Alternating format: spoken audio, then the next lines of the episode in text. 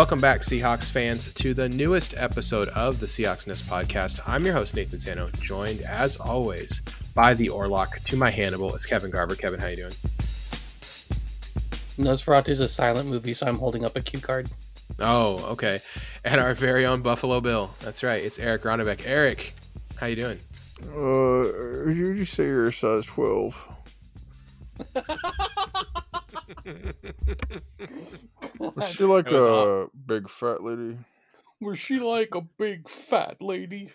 All right. Go way to get off. But just get it off to a hot start. Here we go. Um, we needed we needed the laugh because I think that the stopped the, the the listener from crying. I think that was As my pappy always said, sometimes you gotta laugh so's you don't cry. Mhm. Okay. Uh, th- I think that this was easily like the tough one of the toughest uh, losses I think we're gonna have this season or last couple seasons. Total gut punch. Felt like at multiple times this game, it felt like we were in control or or or at least gonna get the win, and uh, multiple times just did not happen. And so uh, I want to go through a little bit chronologically uh, through the game because I think that that's a good approach. So uh, first half. Okay, and I, I'm I don't want to get I want to get feelings. I want emotions. Okay, first half. Seahawks um, look really good. Score 27 points. Go into halftime up 27 to 17. Uh, fact of the matter is, when we're up by what a touchdown or more going into halftime, we never lose, right? Yeah. So how con- how confident are you at at this point, right then, at the end of the first half? How do you feel? Eric, you want to take this? Yeah, yeah. Sorry, I was waiting for the cue. Uh, you know, don't want to step on my bro's toes. Uh, uh, full confidence, man. We had the lead at halftime. Sunday night football on NBC. Come on, this it's uh, we're Wolf Gray in Arizona. If if Satan himself comes out of the ocean and challenges me to a fight, they say, Eric, what do you need to win? Uh, the battle's in Arizona. I'm gonna say, just give me the Wolf Gray jersey and this knife, and I'm gonna I'll take him out. And uh, and it, that's that's how confident I was. Yeah, I mean it. It, it felt. Uh, it felt we felt like we were in a good position. I mean, it felt at that point like okay, we got a lot of momentum. Yeah, they just got that field goal, but you know, if we can come out of halftime and stop them from scoring, uh, we're, we'll be completely fine. Kevin, Well, how are you feeling? Yeah, because the thing was, um, there was the uh, the resulting drive after the like inside the ten stop. So DK T one thousands uh Baker, and then you have the inside the the drive that starts on the six where the defense gets the stop, and the resulting drive is that Hyde uh, touchdown run down the sideline Mhm. where he just Tip- doesn't get Tippy toes, tippy toes. Yeah, Yeah, dude. And Duane Brown with some mean blocking down there. And so then Seattle's up 20 to 7. And you're like, oh man, that was pretty. But there's kind of some time left, and there's four minutes. And when Kyler Murray went down the field, I was like, oh man, Kyler Murray just Russell Wilson us. Yeah, they they had like three consecutive plays there where it was like, oh my gosh, these throws, these guys are are way too open. And the one where the one the, the touchdown where Shaquill Griffin just passed Kirk, Christian Kirk off to no one, just like, he just, yeah. just passed passed him off to, to no one for the touchdown. I was like, Yeah, oh, okay, all right, it's like that then. But then we come right back. Yeah, then we came back and Russ marched down with 30 seconds for that touchdown throw to Lockett with the toe drag that was just awesome. And it was 27 14. And then we ended up swapping basically a touchdown for a field goal to be 27 17. And I was like, okay, this is how the game should go. So, second half, I figured we'd score a couple of touchdowns and they'd score maybe 10 points and we'd roll away with a pretty easy victory.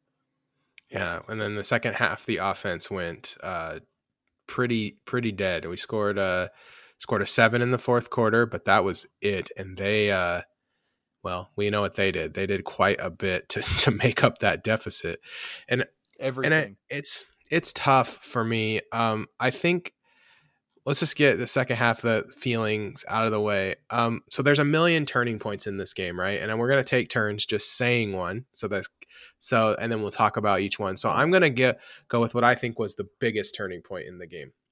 Uh, Arizona throws a short pass.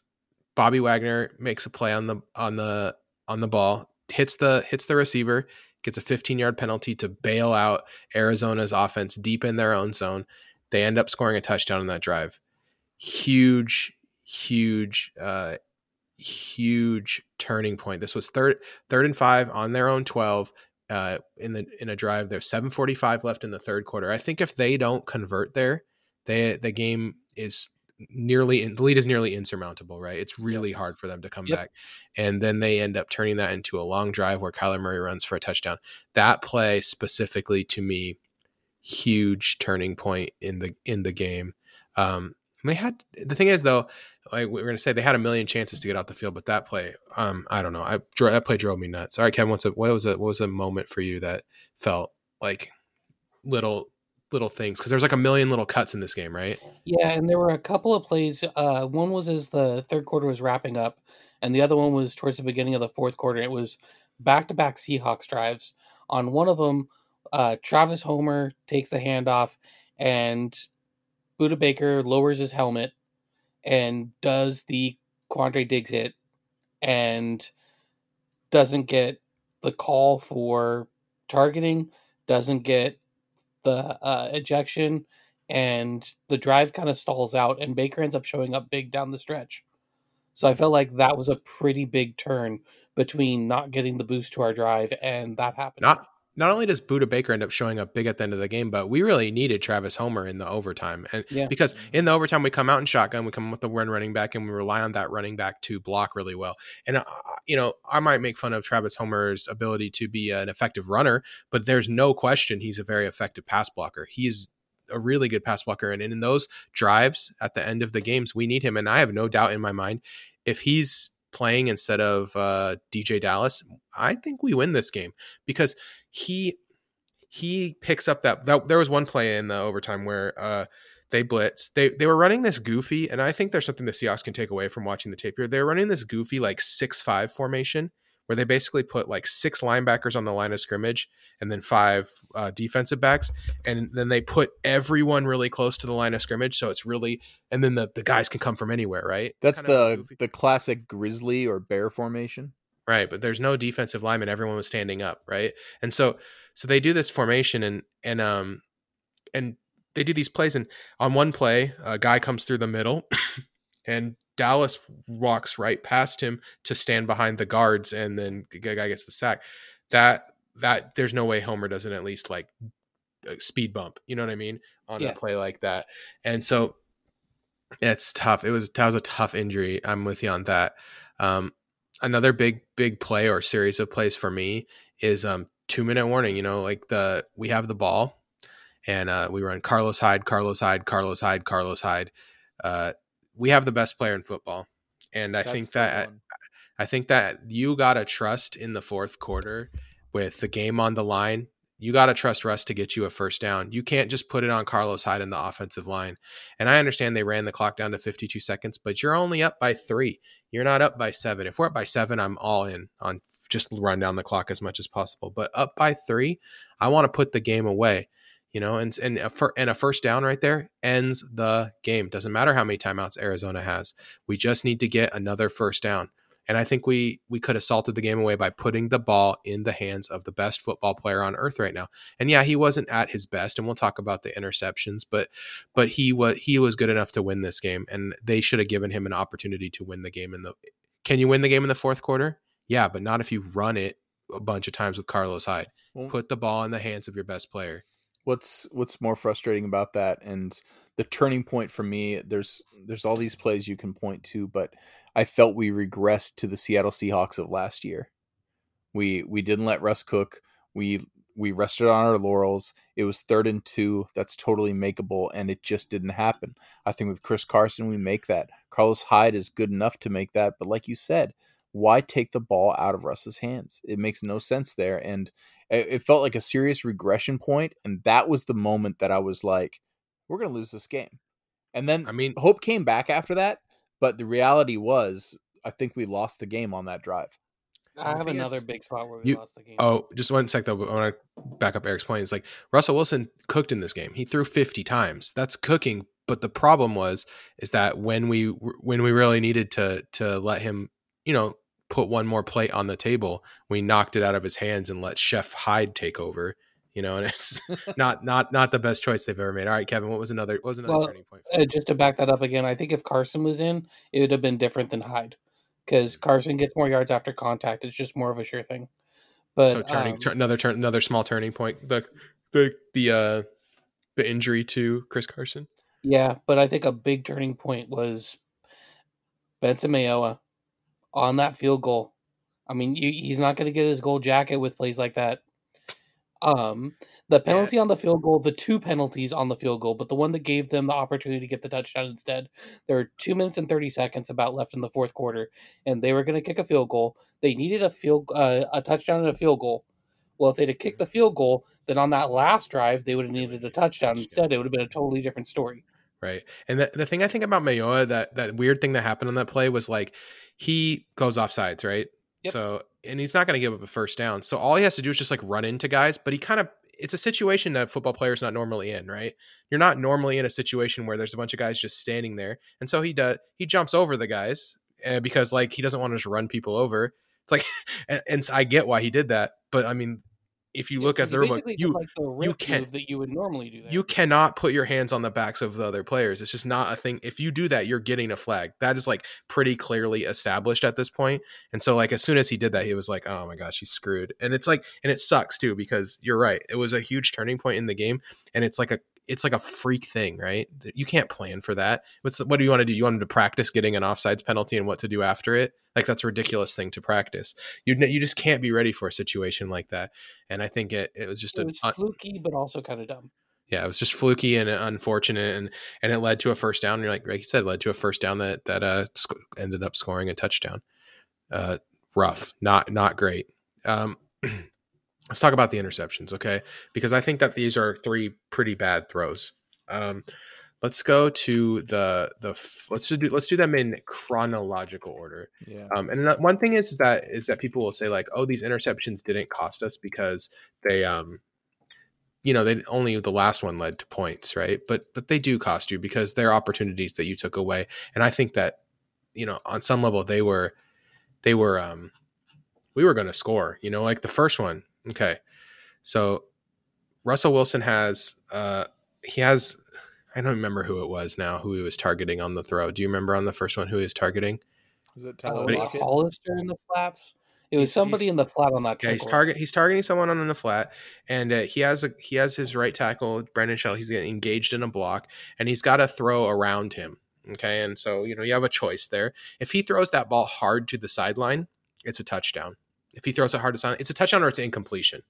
Okay, but instead he tries to go up and over the tackle and he lobs it. And when you lob a ball across the field, if you have good defensive backs playing against you, that is a that's a tasty treat. That's a nice snack for a good defensive back. And well, Budda Baker made quick work of that one. And the thing is, is that you got to throw hard to the outside. You can't you can't lob one up like that unless it's going to be like a fade that's going out of bounds, right? Like it's going out of bounds. or threw it like the defender was in trail position, Right. and instead the defender was cutting from across the field because the whole thing was they were trying to snap the ball because there was like a scrum of defensive backs who hadn't figured out who they were covering yet.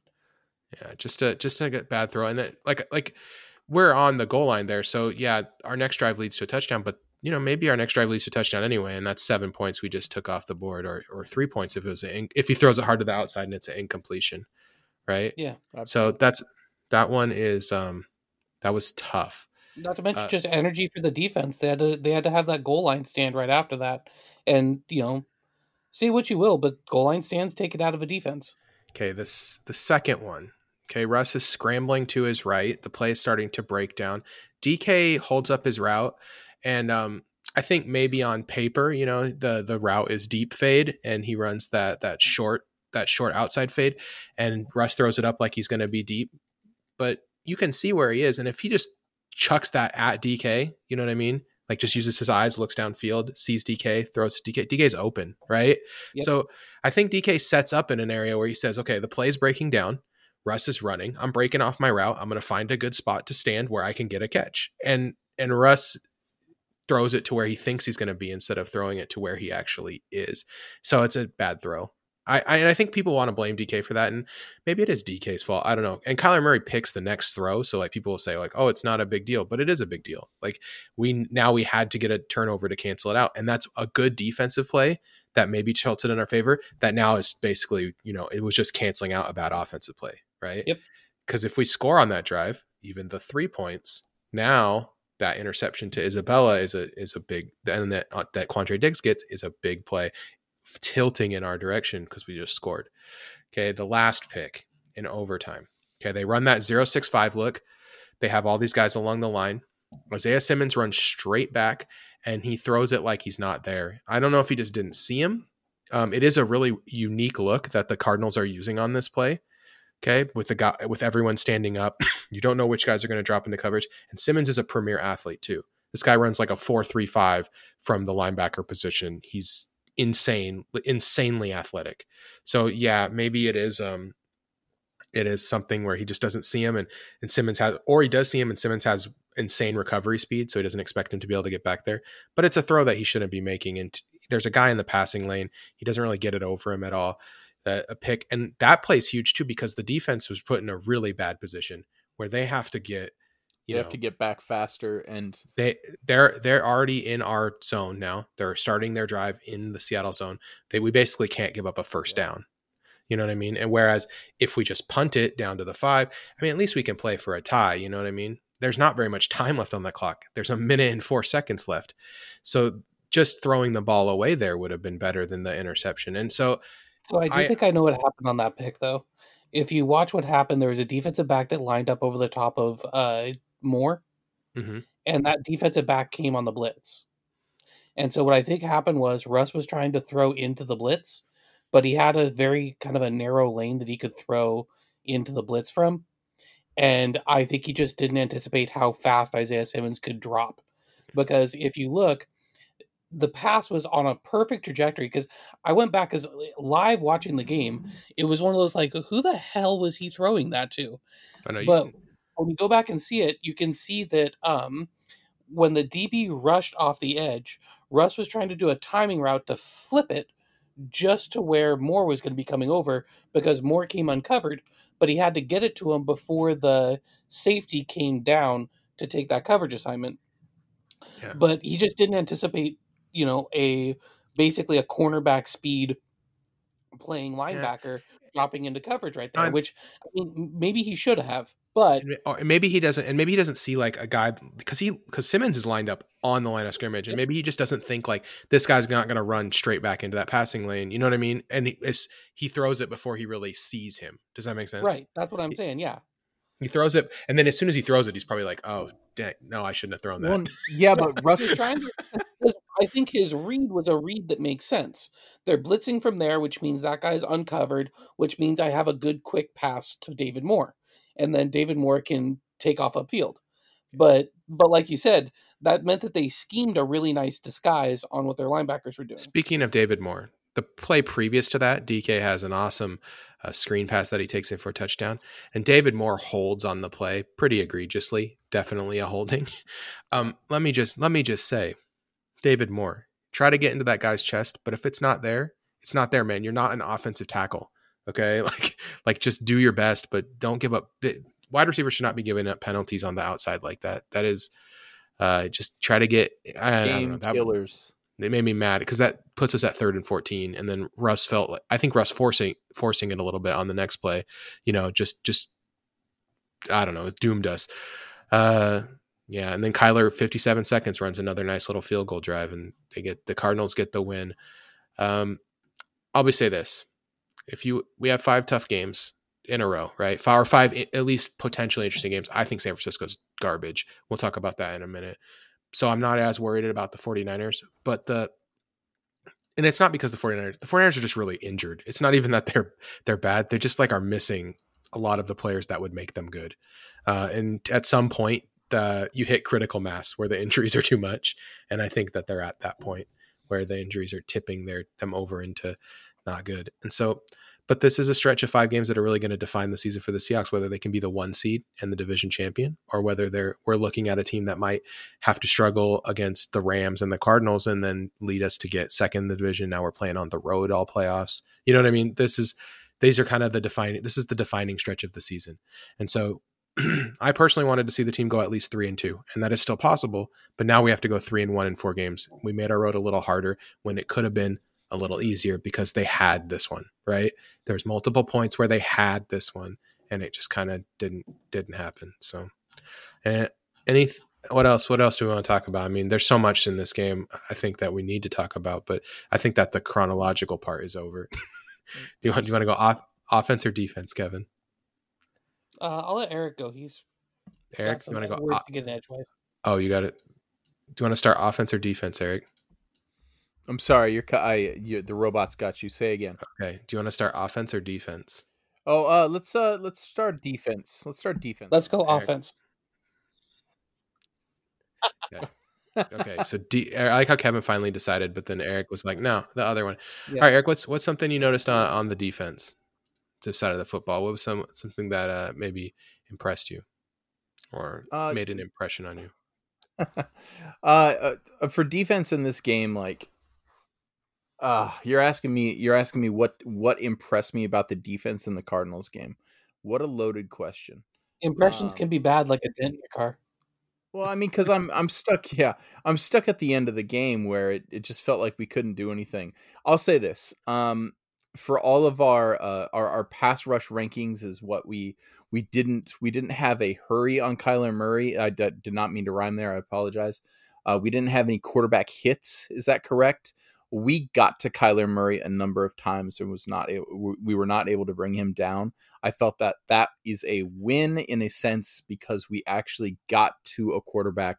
It's in- incredibly hard to take down because he's so fast, a uh, very wily player. But the fact that we did get to him, the stat box will not show that. The eye test, the watching the game, we got very close to him numerous times. And that's Yeah, that is 15 pressures. That is what I was going to say, Eric. Is you're right. Like the Seahawks right now in the league, they're 16th, right in the middle of pack in pass rush win, win rate according to ESPN stats and information. We are not our pass rush is is not as bad as I think people are making it out to be. There's a bigger systems level problem with what's going on. It's not just the the individual pass rushers because you're right, they're getting close. They're getting close, but every single time Kyler Murray is able to find an open wide receiver before they can get home.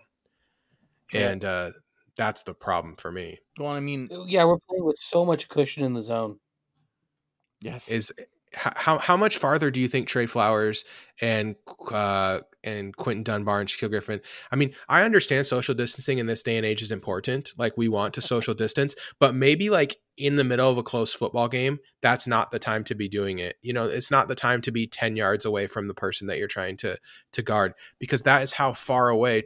It, when you only need to go 20 yards on a drive and you only have 57 seconds, make their life difficult because it doesn't matter. You know, as long as you don't give up a touchdown, it doesn't matter if you give up two yards or 20 yards, right? The field goal is the field goal. Uh, if you need to stop them close to the line of scrimmage, okay, I, two was a little extreme because two yards would have been great. I'd be down with two yards. 20, 10 yards or 20 yards is there's no difference, right? They're in field goal range. Field goal range is field goal range. Their kicker's good. It's Well, not not to mention, what type of cornerbacks do the Seahawks go after? Guys with long arms, with good athleticism. Those are guys who are supposed to be able to press you. physical. So if you why why are you getting all these physical corners to have them play this super soft zone? It doesn't make any sense. It's a complete misuse of resources. Yeah, and this going into this season, we supposedly had this awesome secondary, and I I still think we can be awesome. But also Tre Flowers, I mean, that guy was social distancing before 2020. I mean, he's Well, let's he's the king of it, and it's really like people. I, I'll see the article. I saw one a couple weeks ago. It's time for the Tre Flowers time in Seattle to end. It's like he's a body we have, but geez, like He's a backup. Like, and it's okay if your Oh. backup if your backups are just okay, that's fine. But you need to the put him in a scheme- position backup, backup. Put him in a position to succeed, right? The scheme is telling him to to line up a million yards off the ball. Same with Dunbar. Dunbar's doing the same thing on the other side. You know, it's it's not it's not just him. And I think Quandre Diggs had a decent game in this game, but like I think that it's it's tough out there for Quandre right now because they're not playing the Seahawks style t- tough, you know, bump and run cover three kind of like defense that we would expect them to play right they're right. playing they're playing differently and i i don't totally understand why i don't understand what the perceived benefit is because we're giving our defensive line which we will openly admit is substandard but not as bad as i think we expected i think it's a little bit better than i than i initially expected and they have no time to get home because there's a free eight yards hanging out on the sideline every single play. Well, I think we're doing well, something with our safeties where we're not we're we're scheming things differently and it's causing our quarterback our cornerbacks our defensive backs to be softer in the zone because maybe we're not like we we can't trust the safety help. I don't i don't know what it is. Kevin you were going to say something didn't mean to interrupt well, I was going to say, I think injuries are playing a role in things too. Jordyn Brooks has only played in four games. Quinton Dunbar was in four games, though not necessarily injury. Adams has only played half the team's games. Blair was out for the season after two. Bruce is out for the season after two. Rasheem's only played in one game. Diggs and Shaquill have missed chunks of games, and Shaquill's going to be missing a few more coming up, it sounds like. So we're in a situation where the defensive backs haven't been super healthy and then we're just not putting them in a favorable position. Like, you know, Ryan Neal, for as much of a good story as he's been, you're still going from Jamal Adams to Ryan Neal. Like that's that's problematic.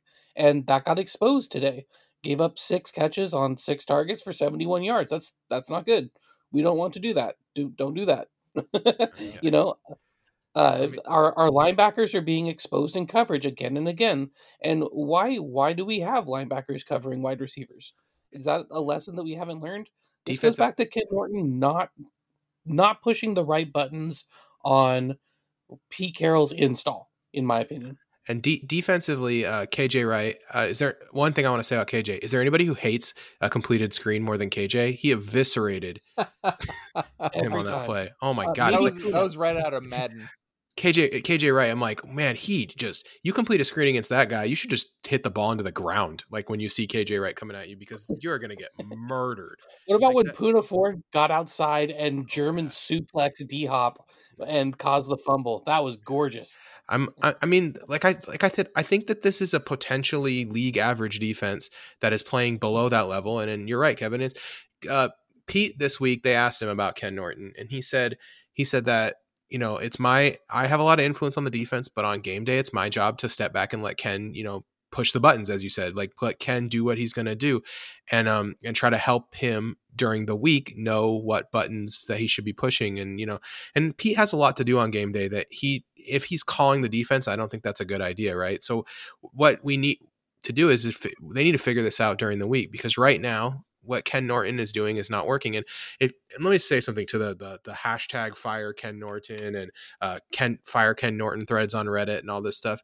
Peter Clay Carroll is not firing a coach in season, not once, not ever. Okay, it's never happening. Don't you can meme it all you want. It's not ever going to happen. And so the the only thing that could happen that is along those lines is he could he could maybe hire like a defensive assistant and make him like a defensive QC coach and have him work with Norton like a guy and a guy like available like Dan Quinn. I don't is think Dan Kris Richard uh, working anywhere right now. Yeah, I'd be honest. Dan Quinn, Dan Quinn is probably not wanting to be on a football around a football field right now.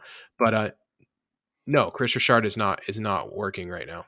So, I, yeah. I, would say bring Kris Richard to push those buttons. I think he could do at least as good of a job. Yeah, we have a lot of evidence that uh, Ken Norton, through two different franchises, is not a good defensive coordinator. He is the Tom Cable of defensive coordinators right now. Yeah, at, the, at this point, at the end of the season, that's something that's something they definitely need to take a look at. But as of what we can do right now to fix the problem, uh, Pete needs to influence him more during the week, get get in his ear about what went wrong, and uh, and then we need to maybe think about like who's a defensive assistant that that could come in and, and kind of help out. The another thing is the defensive tackles are playing too much. Jarran Reed played 73 snaps. Poona Ford plays 61 snaps. That rotation needs to be thicker. Snacks Harrison cannot get here soon enough um, because that that those guys need to get a blow on the sidelines so that they can be ready uh, on pass rushing plays because those guys are good interior pass rushers, both both Ford and Reed.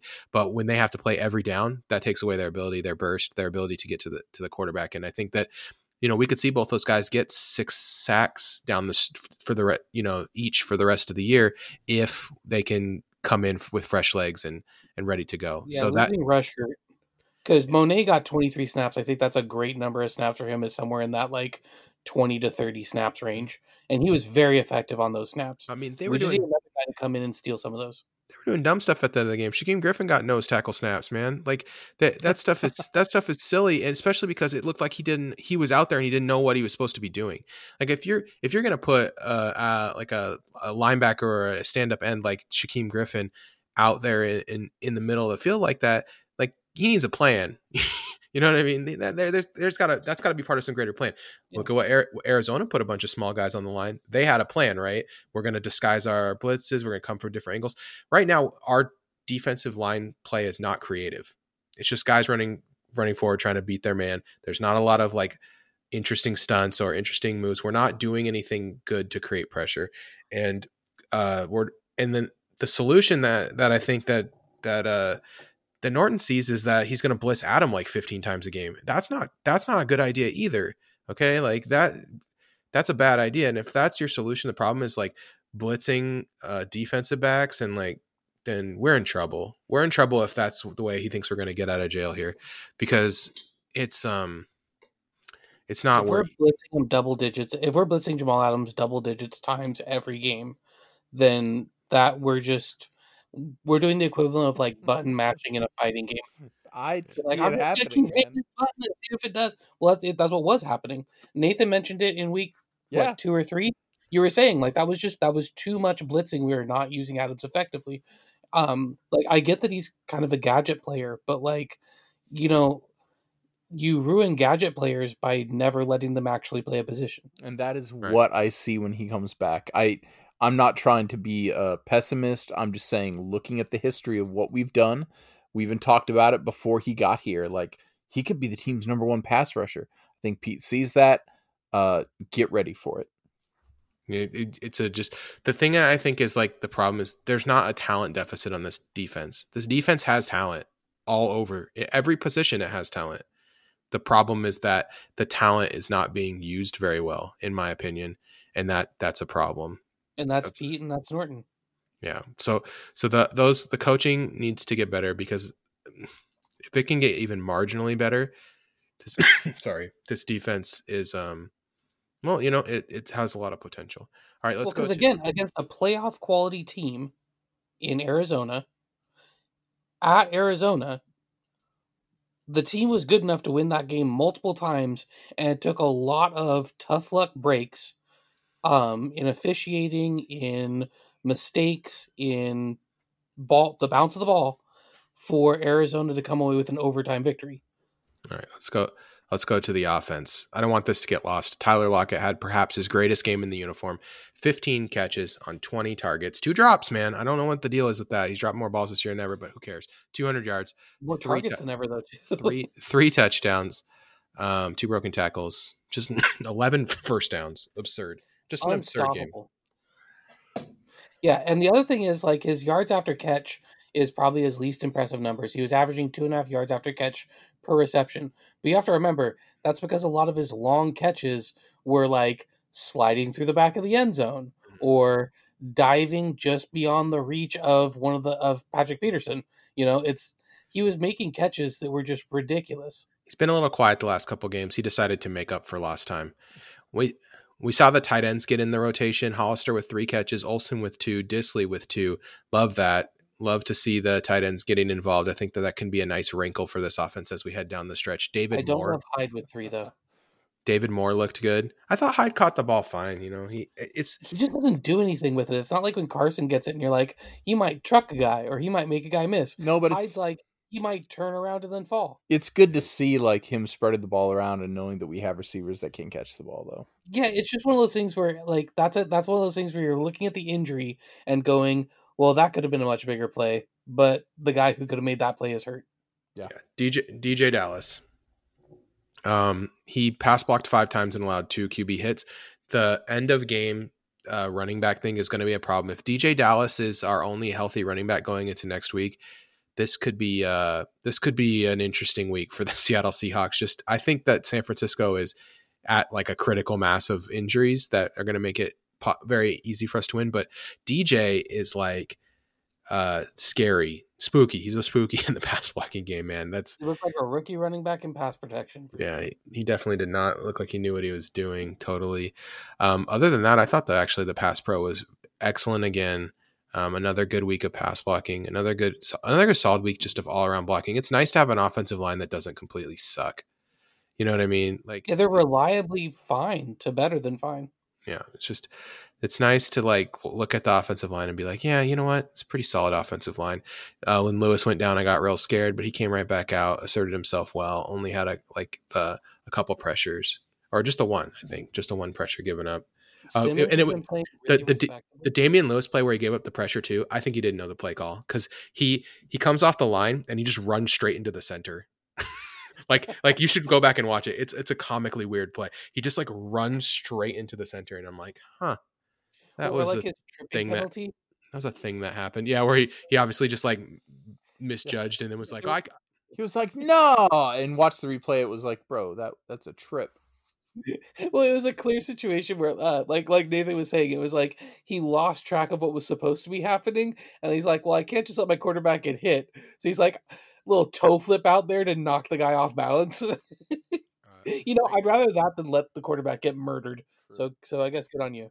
Jordan Jordan Simmons looks like a really valuable rotation player uh, that probably will be on this team for for many years unless he gets poached. You know, Yeah, really Uh, quality swing guard that can back up. both he's not he's not great, but he can play both guard positions and at a at a you know reliably NFL level. He's not he's not below and it's not like when um Hunt came in and there were certain guys who were just going to run him over.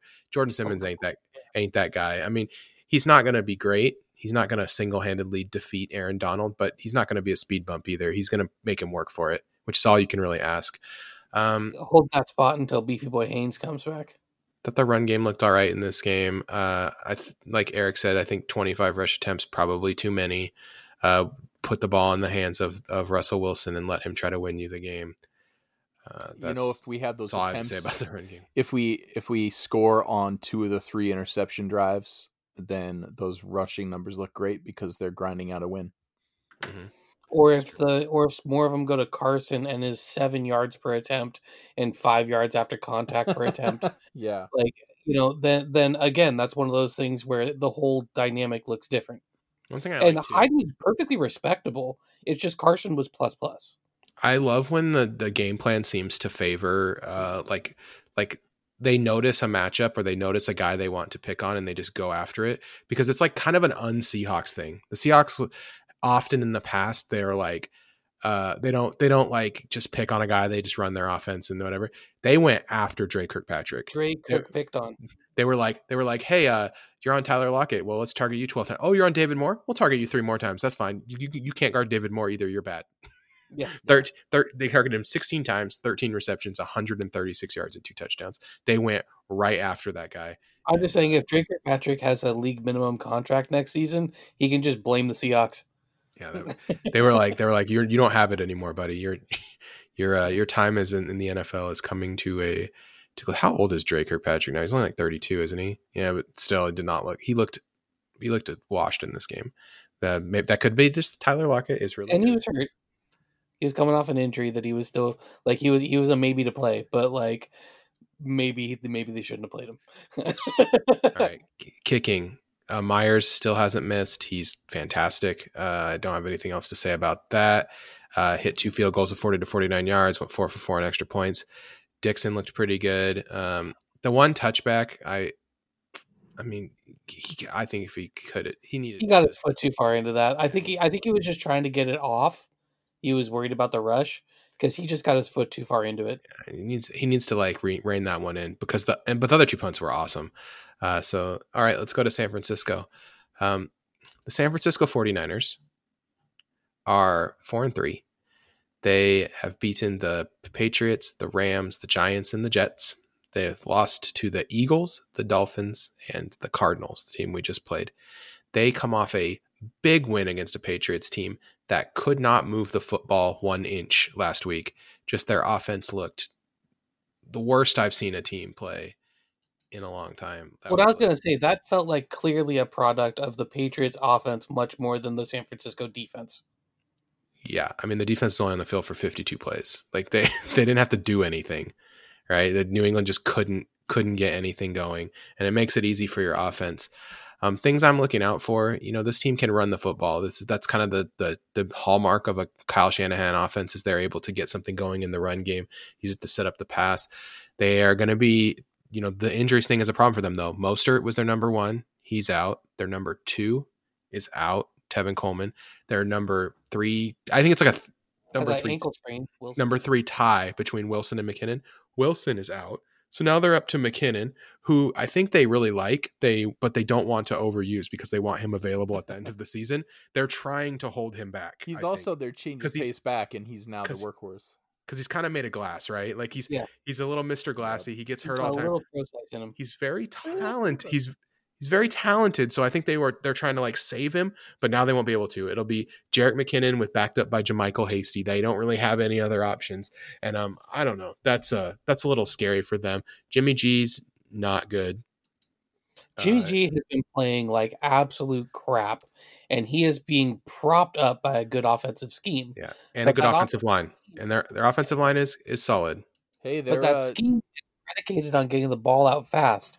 So this would be a great game to stop giving giant cushions. the Yes, media get- is onto that now. There's a lot of news that you know he has a short leash uh, throughout this season, and this could be his last season as What- the starter. they- about Jimmy okay. Blue jackets. yeah, I- okay. I, I thought you meant they were going to put in like C.J. Beathard or something. no, it's like Okay. this. They're saying that Garoppolo is not insured as the quarterback after this year if he keeps playing, which is like That- we that's told Oh, to his. Hall of Fame career. Com- completely fair.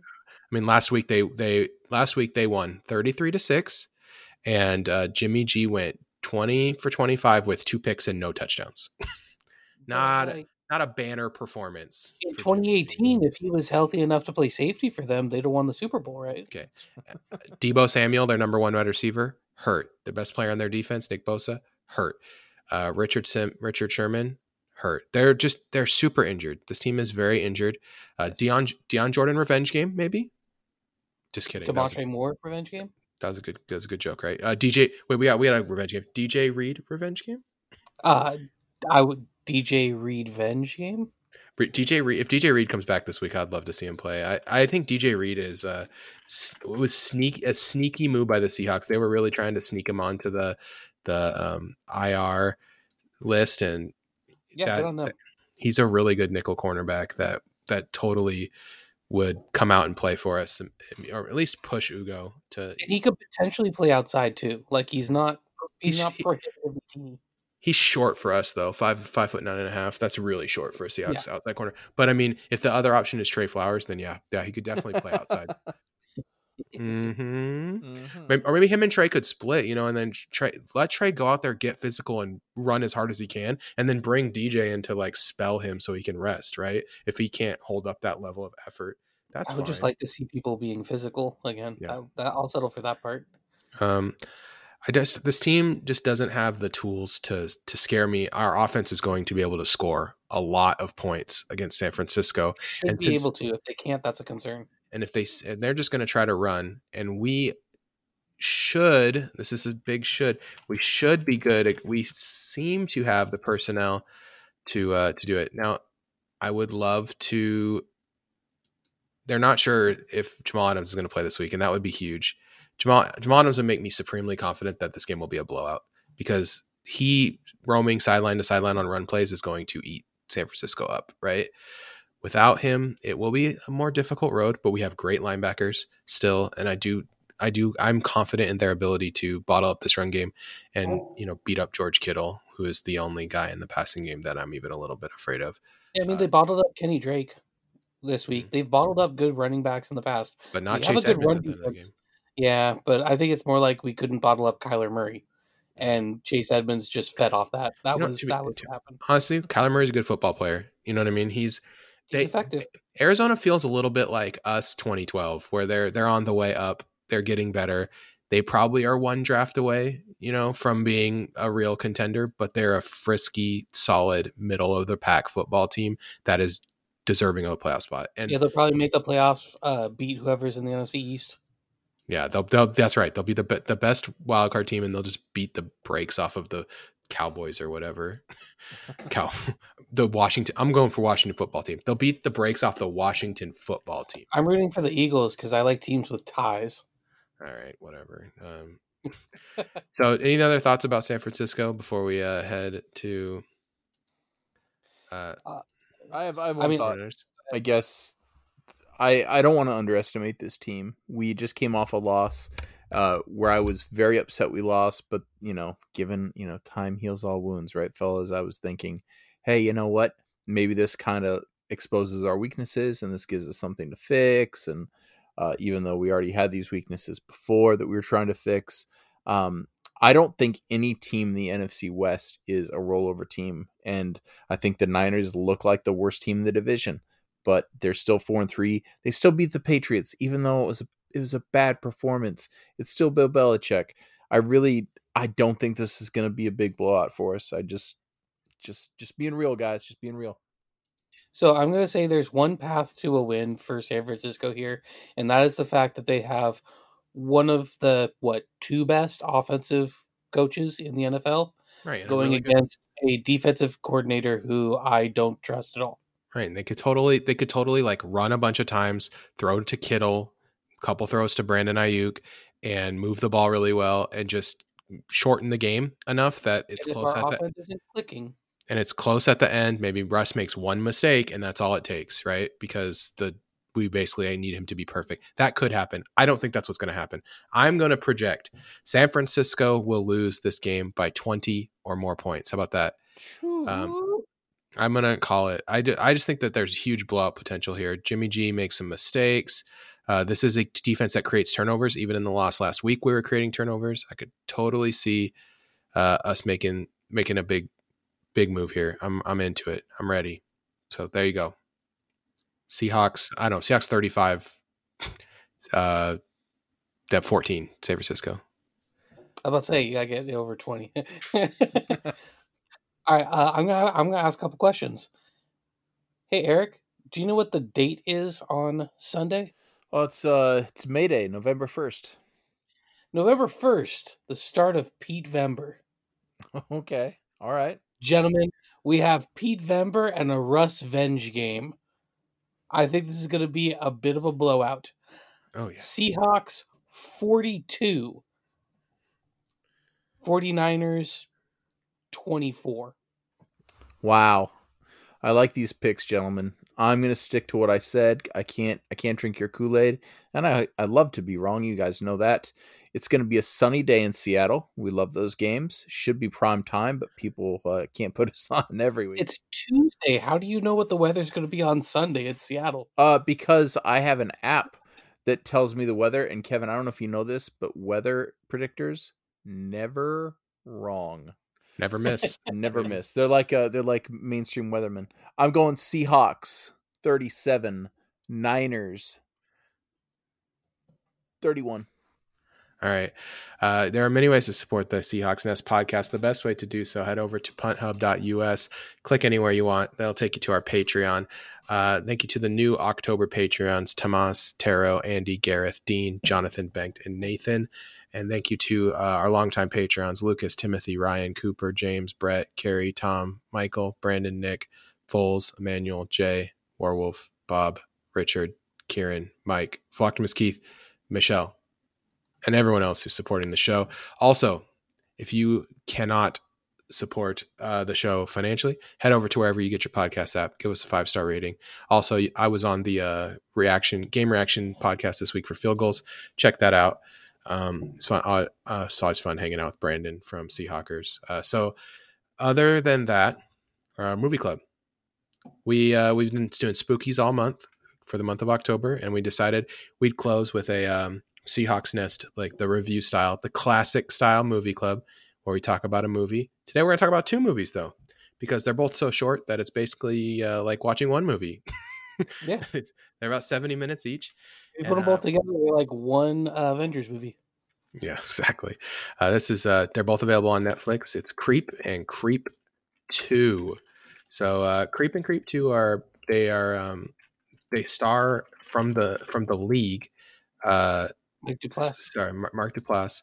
They are also written by Mark Duplass uh, and produced by him. He basically got these movies made, um, and he's he's basically it's it's kind of a like a throwback style of movie, right? With the the single camera, like um, one thing. It's found footage, but also kind of has a non found footage feel to it. You know, like it's found footage, but it's being intentionally shot within the story, so right. it looks like an older production. So think more like Texas Chainsaw Massacre almost. It feels like a movie.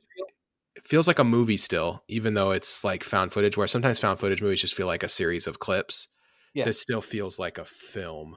This isn't uh this nothing like The Office, but you know how The Office felt natural in what it did. Like you kind of forgot there was a camera crew there. That's what this felt like. Like that you're the you are the you are the camera. So in Creep One, uh, Mark Duplass plays uh, Joseph. Joseph hires a videographer, Aaron, to come do it. And he tells him a bunch of a story about how he's going to make a film, about his uh, about how he uh, about his life. His, his about his life because his, he has cancer. It's inoperable, and his he wants to leave it for his unborn son. Then he he engages in a bunch of really erratic behaviors, does a bunch of stuff, keeps jumping out from behind things to scare Aaron, stuff yes. like that. Just a, just a bunch of wild stuff. And um, I think that one thing that's really excellent about these movies is um, Mark Duplass to make this work has to um, just through his performance gives you a give you a sense of unease because otherwise this won't work, right?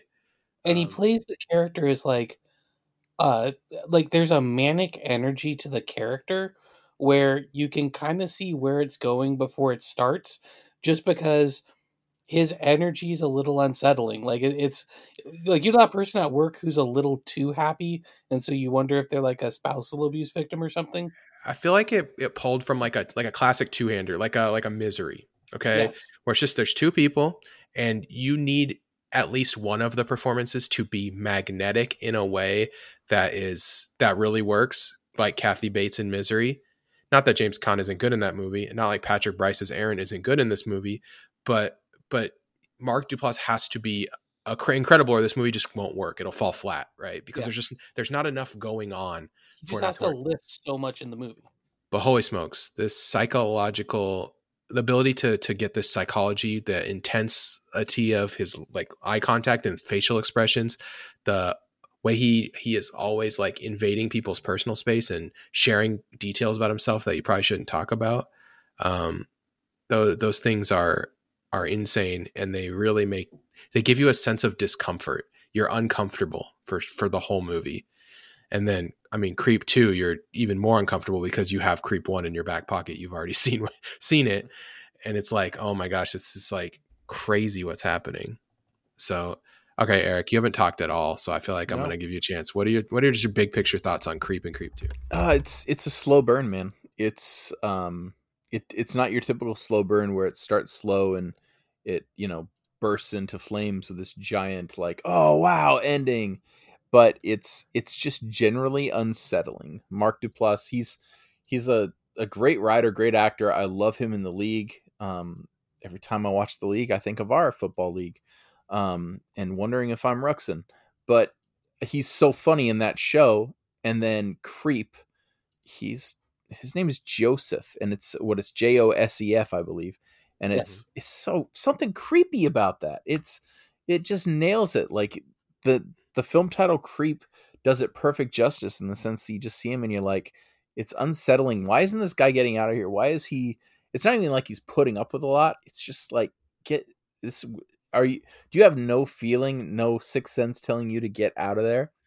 Another thing uh, too is is that like he he um you're the like the way you said it like he um he just like ah so hard this is so hard to put into words but like you can tell like every time he uh, he has the person on the hook, right? And it seems like they're going to get off the hook and they're finally going to get a, and he reels them back in. Yes. You know what I mean? He just has. This- he has something that what he does is he puts the person in a situation where they would be uncomfortable walking out. Like yes. he has, he does a good job of doing that, and you immediately can think of like times in your life where like somebody overshared but they overshared in such a way where you felt like you couldn't walk on the conversation or you just be like destroying them. And you're like, oh, that's such a weird thing to do to somebody. Yeah, he preys on people's uh, politeness, and Yeah. then the scene where basically the uh, Joseph's sister uh, calls yeah Angela. Yeah, Angela calls Brice and is like, "You got to get Oh, out of there."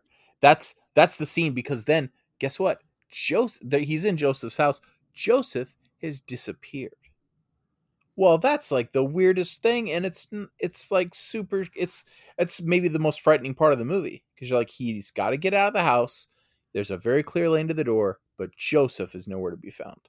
until he goes to the door and then there's joseph Yeah. in the mask in the creepy mask uh not- thrusting his hips Yes. and he's Which- like are you trying are you trying to scare me and he just nods and i'm like oh this is ugh, it's Yeah. uncomfortable And then like, but we won't give away the final act, but the the, the last act of the movie. give it away let's it's fine to spoil stuff because i think you should these movies are 70 minutes long like it's not a big commitment go watch it before this point go go watch it right now and then come back So the last act when they have uh like uh, so I like and you guys kind of mentioned this. Um a big thing that bothers me with a lot of found footage movies is they don't give a reason why anyone would be filming. This gives a reason why someone's filming. In the beginning, he's being paid to film. But at the end, you get the sense that like Aaron is keeping the camera on because he wants proof for when he has to go to the cops Mhm. with this stalker who's like messing with his life and you have those scenes where it's like the camera picks something up that he doesn't or the dvd or the yeah the dvds that uh that um joseph keeps sending to uh aaron Yeah, over and, and over. it's so unsettling Oh yeah, when he's like he uh with the with the little wolf doll and the the necklace and stuff and uh all that. Yeah, it's um and you think you think Aaron got aw- away too. You're like, "Oh, he got away. It's going to be all right." But uh he just gets sucked back in again, you know? He just keeps getting sucked back in by uh by Joseph. and then Uh, when joseph calls him on it you you were filming you knew why did you sit there with your back to the when he's basically like talking shit um about Aaron messing that up and like putting himself in a position to be murdered. He's like, You just wanted to be killed. You And then the sec to." the second movie what I like is that it feels like he met his match, you know what I mean? Like someone who is weird and interesting and like puts up with his stuff for a legitimate reason, but like also kind of is able to almost out weird him in a way, right? Like he tries to make her uncomfortable by doing creepy stuff, and then she's just like, the I'll hot do- tub scene. the hot tub scene, the when she when they took off their clothes, when when she Yes. ta- when she tapes up her face to scare him, like she she like is able to one up him at every impasse and like i think like in a way one you know one of the creepiest things about the second creep two is that he goes by aaron in that movie like that that was like i was like oh my god that's i don't like that because i It was just subtle thing. i just watched creep one and also he has a man also he has like a ponytail and like that's creepy uh Yeah, but they, they- they up his creep look. Yeah, they up the creep look um, Uh, they also get straight into it because they're like, okay, you saw the first movie, so we aren't going to pull the same trick a second time. They go like they immediately have the ending of the kill scene with Mhm. uh with the guy that you don't see most of it from, and then it goes into him having a serial killer midlife crisis, yeah which He- is just such an amazing premise. Yeah, he he murders Dopinder from Deadpool like in the first minute of the movie, uh, and then he, and then he's like, and then it's uh yeah, it's on from there.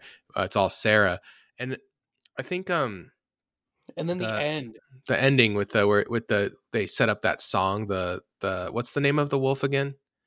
Peach Uh, Fuzz. Peach Fuzz. The, the peach they set up that Peach Fuzz song in the first movie, and then he starts whistling it in the second movie and kind of singing words, and and then at the end of the movie, they they don't even show him, but they just show he's filming her, and he's whistling, and it's like. And then you get her noticing him right at the end. yeah, Brice and Duplass are working on a third creep. They said they wouldn't make it unless they had a really good idea for what to do, and apparently they do because they're they are putting it into production. I mean, I'll watch it. It's Yeah. like it's an under ninety minute commitment for a pretty good experience every time. and he said that he he believes that this will be the end of a trilogy. He does not think he'll make another creep. So I, That's I, fair. I felt they kind of like topped out at Creep two, but they you know they they leave it open. Uh, See, watch Duplass it. actually thinks Duplass thinks Creep One is better than Creep Two, but I actually agree with you. I think Creep Two is slightly better. It's um, it's just uh, it they they they ramped it up enough, but then added a nice wrinkle with the Sarah character. see I thought that- Sarah was really good. I'm actually that's not what I'm saying. I I prefer Creep one to Creep two. Um, oh, so okay, yeah, it's just uh, I like what they did. It's a totally different movie. It it creeps me out as opposed to being creepy. Does that make sense? Mhm. So uh, I I like it though. Um, uh, who Kevin plays- Cre- Kevin break the tie. Creep Two or Creep One? Yeah, I gave it a three and a half out of five. I gave him the identical uh, rating, and it's because Creep Two doesn't work without Creep One. But Creep Two, like when Creep One ended, I was like, I don't really know what you'd even do with this character that would be interesting. And so then Creep Two happens, and I'm like, oh, you basically just completely capitalize on the fact that we know everything from Creep One, and like take it to a completely different place. And so that actually is what gets me excited about Creep 3 is I couldn't think of what you would do with Creep 3 that wouldn't just be kind of a really basic like now it's him stalking her. Mhm. And Creep 2 gave me gives me a lot of faith that it'll be something even more interesting than that. So I don't have a preference between the two. Sorry. It's, uh, this is they- they're the Eagles and now it's a tie. So my favorite, my favorite, always, always, I find a few poll quotes from reviews that I really love uh, to to share with everyone. So Kevin, you ready for these? Ready? Um, this is anti furry propaganda, and I'm all for it. yes, I love that one. Um, tubby time, just that. That's it. Just tu- tubby time. Dude, the tubby time thing was so creepy. It was definitely creepy. Uh, this movie is just a warning against white guys with ponytails. That's just accurate. Yeah, he really asked himself what Francis Ford Coppola would do. Um, and uh, yeah, he sure was a creep, which I agree with. So, um, like I said, I think it's a good movie. I would recommend it to anyone who likes like uh, the thing about the cre- the creep and creep two that I really think is good is if you're a person who's like squeamish about uh you know horror in general, this is a wa- a movie you could easily watch and uh, totally enjoy, and it's not going to like scar you for life Unless you cannot do jump scares. If you're somebody who cannot do jump scares, this has a bunch of jump scares. They're But really they're s- dumb jump scares. they're stupid. Yes.